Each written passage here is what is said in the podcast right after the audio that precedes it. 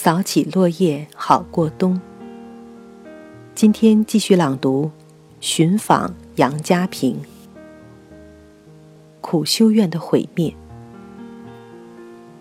可是，躲避革命与战乱的特拉普派修士，寻觅到遥远的东方，也并没有寻到世外桃源的安宁。索诺修士去世仅仅七年，一九零零年。义和团风潮席卷中国，洋人洋教成为主要的攻击和掠杀目标。虽然修道院是内向封闭的静修之地，不同于任何教堂和传教场所，可是义和团民并不打算加以区别。修道院一度被大批义和团民包围，形成对峙的局面。就在这个时候。索诺的继任者，同样是来自法国的范维院长，忧心如焚，疾病去世。大批临近村子的中国天主教难民，在包围之前逃进修道院，所以内外对峙的其实都是中国人。即使是修士，也几乎都是中国修士，因为在范维院长去世以后，这里总共只剩下。三名洋人。之所以义和团民没有贸然进攻，是因为传说院内有很强的防御实力。几天之后的一个清晨，修士惊讶地发现，包围的义和团民突然在一夜之间尽数散去。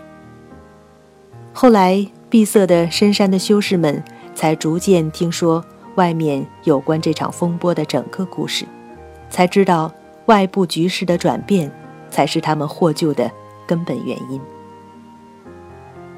此后，他们经历了将近四十五年的和平与安宁。那四十五年的中国，并不是一个安静的乐土。这里经历了满清王朝的终结以及连年内战，但是，这些都没有波及隐居在太行深山里的修道院。看来。他们出于宗教原因的远离尘世的选址原则，得到了安全生存的结果。他们似乎又可以开始尝试一个世外桃源的梦想。在这段时间，他们接待了一些难得的客人，他们一直有兄弟修院互访的传统。这个传统延续至今，因此，在一九一二年。美国肯塔基州的一个特拉普派修道院长，也曾远涉重洋来到这里访问，而这位访问者正是来自我们的朋友弗兰西斯所在的圣灵修院的母修院。也就是说，弗兰西斯这个修院家族的先辈曾经亲眼看到过我们的这个中国修道院。同样，杨家坪神威院也派出修士。到欧洲和北美的兄弟修院访问，这时他们才发现，他们已经成为当时世界上最大的一个特拉普派修道院。当时他们有一百二十名修士，基本上都是中国人。按照他们的传统，在一九二六年，他们也分产出了在几百公里之外的另一个子修院——神乐修道院。这是他们的黄金时代。然而，远离尘世的静修之梦再一次被粉碎。这是一个深山隐地，可是战乱中的中国，震波深入传向每一条山沟。侵华日军使战火逼近太行山，并且终于占领了邻近的一个城市。第一个震动修道院的消息。是日军在占领这个城市后，杀害了十几名外国传教士，其中有一名在那里避难的特拉普派修士。那是一九三七年，日军在附近的出现，使得杨家坪修院所在的地区成为中日交战的拉锯地区。进修的生活完全被打破。他们被迫与粗鲁闯入这个封闭世界的各种力量周旋，被迫改变他们的存在方式，开始前所未有的求生挣扎。日军进入过修院，带走了仅有的几名欧洲修士，关入在山东的集中营。他们几经努力，辗转通过欧洲教会联系上德国的教会，才营救成功，使他们返回修院。日军在修院所在地基本上只是过境，整个修院的建筑物得以保存，修士社群也没有被驱散。可是，由于日军在这个地区的出现，这个地区的性质改变了，这里不再是远离世俗的隐居处，而是成为军队常驻的抗战区。他们在这里第一次遭遇世俗世界的直接过问，问题在于。他们是一群特殊的僧侣，他们追随着自己心中的上帝，可是他们的生存方式并不被战争的任何一方所理解和容忍。他们进入了将近十年的特殊军管期，私有空间甚至生命和财产都没有保障。在这段时间里，他们几次绝望，分批遣散修士，也有欧洲修士。被强制离开，可是他们又在一次次希望的驱动下重新聚合。对于这些修士，这里不仅是他们的家。半个多世纪以来，他们一土一石的清理，一砖一瓦的修盖，这里还是他们安放心灵的场所。他们在绝境中还有一丝希望，希望一切能够熬过去。这样的希望应该是合理的，战乱总是暂时的，和平终将来临。当硝烟散去，山谷里留下的总应该是安宁。安宁是恢复修行的前提，是修士们对生活的唯一奢求。他们熬到了世界大战的终结，但是内战的硝烟又起，修士们没有想到。他们熬过十分残酷的十年，却等来了一个更为残酷的终结。一九四七年，杨家坪神卫修道院依然聚集着近八十名修士，其中有六名外国修士，四名来自法国，一名来自荷兰，一名来自加拿大。他们成为这个中国特拉普派修道院的最后一批修士。这个修道院的故事成为法国革命消灭修道院的一个东方翻版。一九四七年，杨家坪神卫院被洗劫一空之后，付之一炬。数里之外有一个农民，在目睹他认识的两个修士被杀几天之后的一个傍晚，看到天空血红一片。一个兴奋的士兵对他说：“杨家坪。”我们把它点着了。最后的消息：这个修院的大部分修士死于那一年，其余失踪。少数几个历经一段死亡之旅之后，侥幸生存下来。他们出生在中国，在杨家坪修道院成为修士，历经劫难，却无法再改变自己的生存方式。寻到安全以后，他们依然继续静默的修行。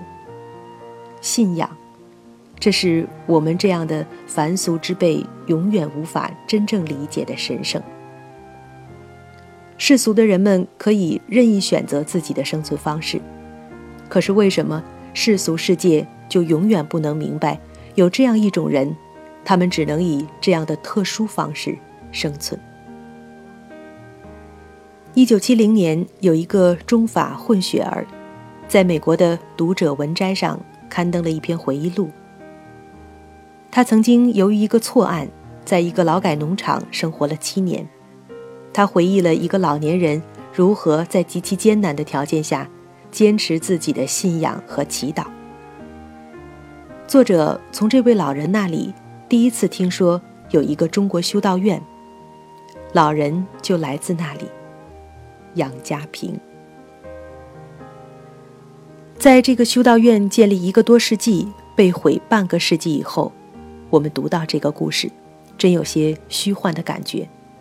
为此，我们查阅了我们能够找到的有关西方传教士在中国的书籍，不论是在中国人、韩国人、美国人写的有关著作里，都没有发现这个修道院的一丝踪迹。我们想到，也许是修道院不传教的规则使他们有别于任何其他传教团体，所以他们本来就不是这些著作的研究对象。资料的稀有。使得原本由历史弥久而产生的虚幻感逐渐增强。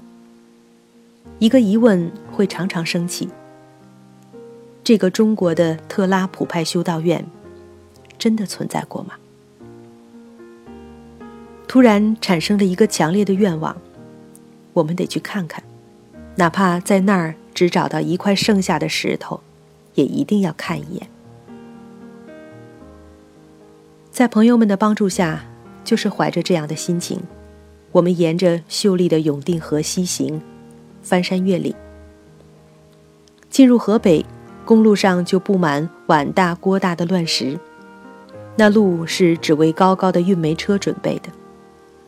我们手执一张半个世纪以前的手绘地图，顺着修士们在冥冥之中的指引，翻越着那层层叠叠的太行山。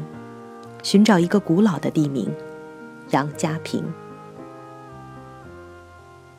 直到站在一片劫后废墟上，我们震惊的无法言语。那就是它了，一个被淹没的真实故事，一个被埋葬的神圣理想——神卫修道院。新修的公路从原来修道院中穿过。封闭的格局被生生剖开，似乎隐喻着世俗世界和这个修院的关系。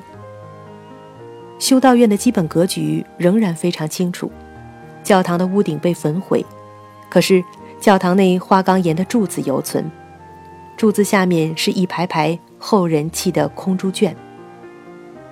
五十年了，阳光依旧，远山依旧，苦修院的废墟依旧。只是修士们早已渺无踪迹。北楼失去屋顶的墙还挺拔地竖在那里，透着一个个尖券的空洞，映衬着中国北方的蓝天。也许有时，云会载着修士们的灵魂，穿越窗洞，造访旧地。那里还有修士们为菜园砌筑的低矮围墙。依然围着一个菜园，覆盖着没有完全融化的残雪。对面坡上，修士们的苦修房还在，他们挖掘的储存食物的地窖也还完好无损。一条小路弯弯曲曲地上山去，那就是当年通过北京的通道。最初来到这里的索诺院长，就是攀越三天后从这条小路下来，到达杨家坪的。绕到修院遗址的后面，就是修士们的墓地了。只是大批死于劫难的修士没有能够在这里安眠。墓地上，修士们栽下的树木已经长大，有两棵银杏树洒下一地金黄的树叶。当地是没有银杏树的，是当年的修士栽下的银杏树。没有墓碑，没有十字架，没有遗迹。修士们安眠的地方，现在有一溜水泥平台，那是后人修筑的露天舞场。修士们居住的一排青砖小平房一在，墙上残留着大字语录：“凡是反动的东西，你不打，它就不倒。”一条山沟向远处伸展，逐渐隐没在山的背后。修士们留下的杏树依然年年结果。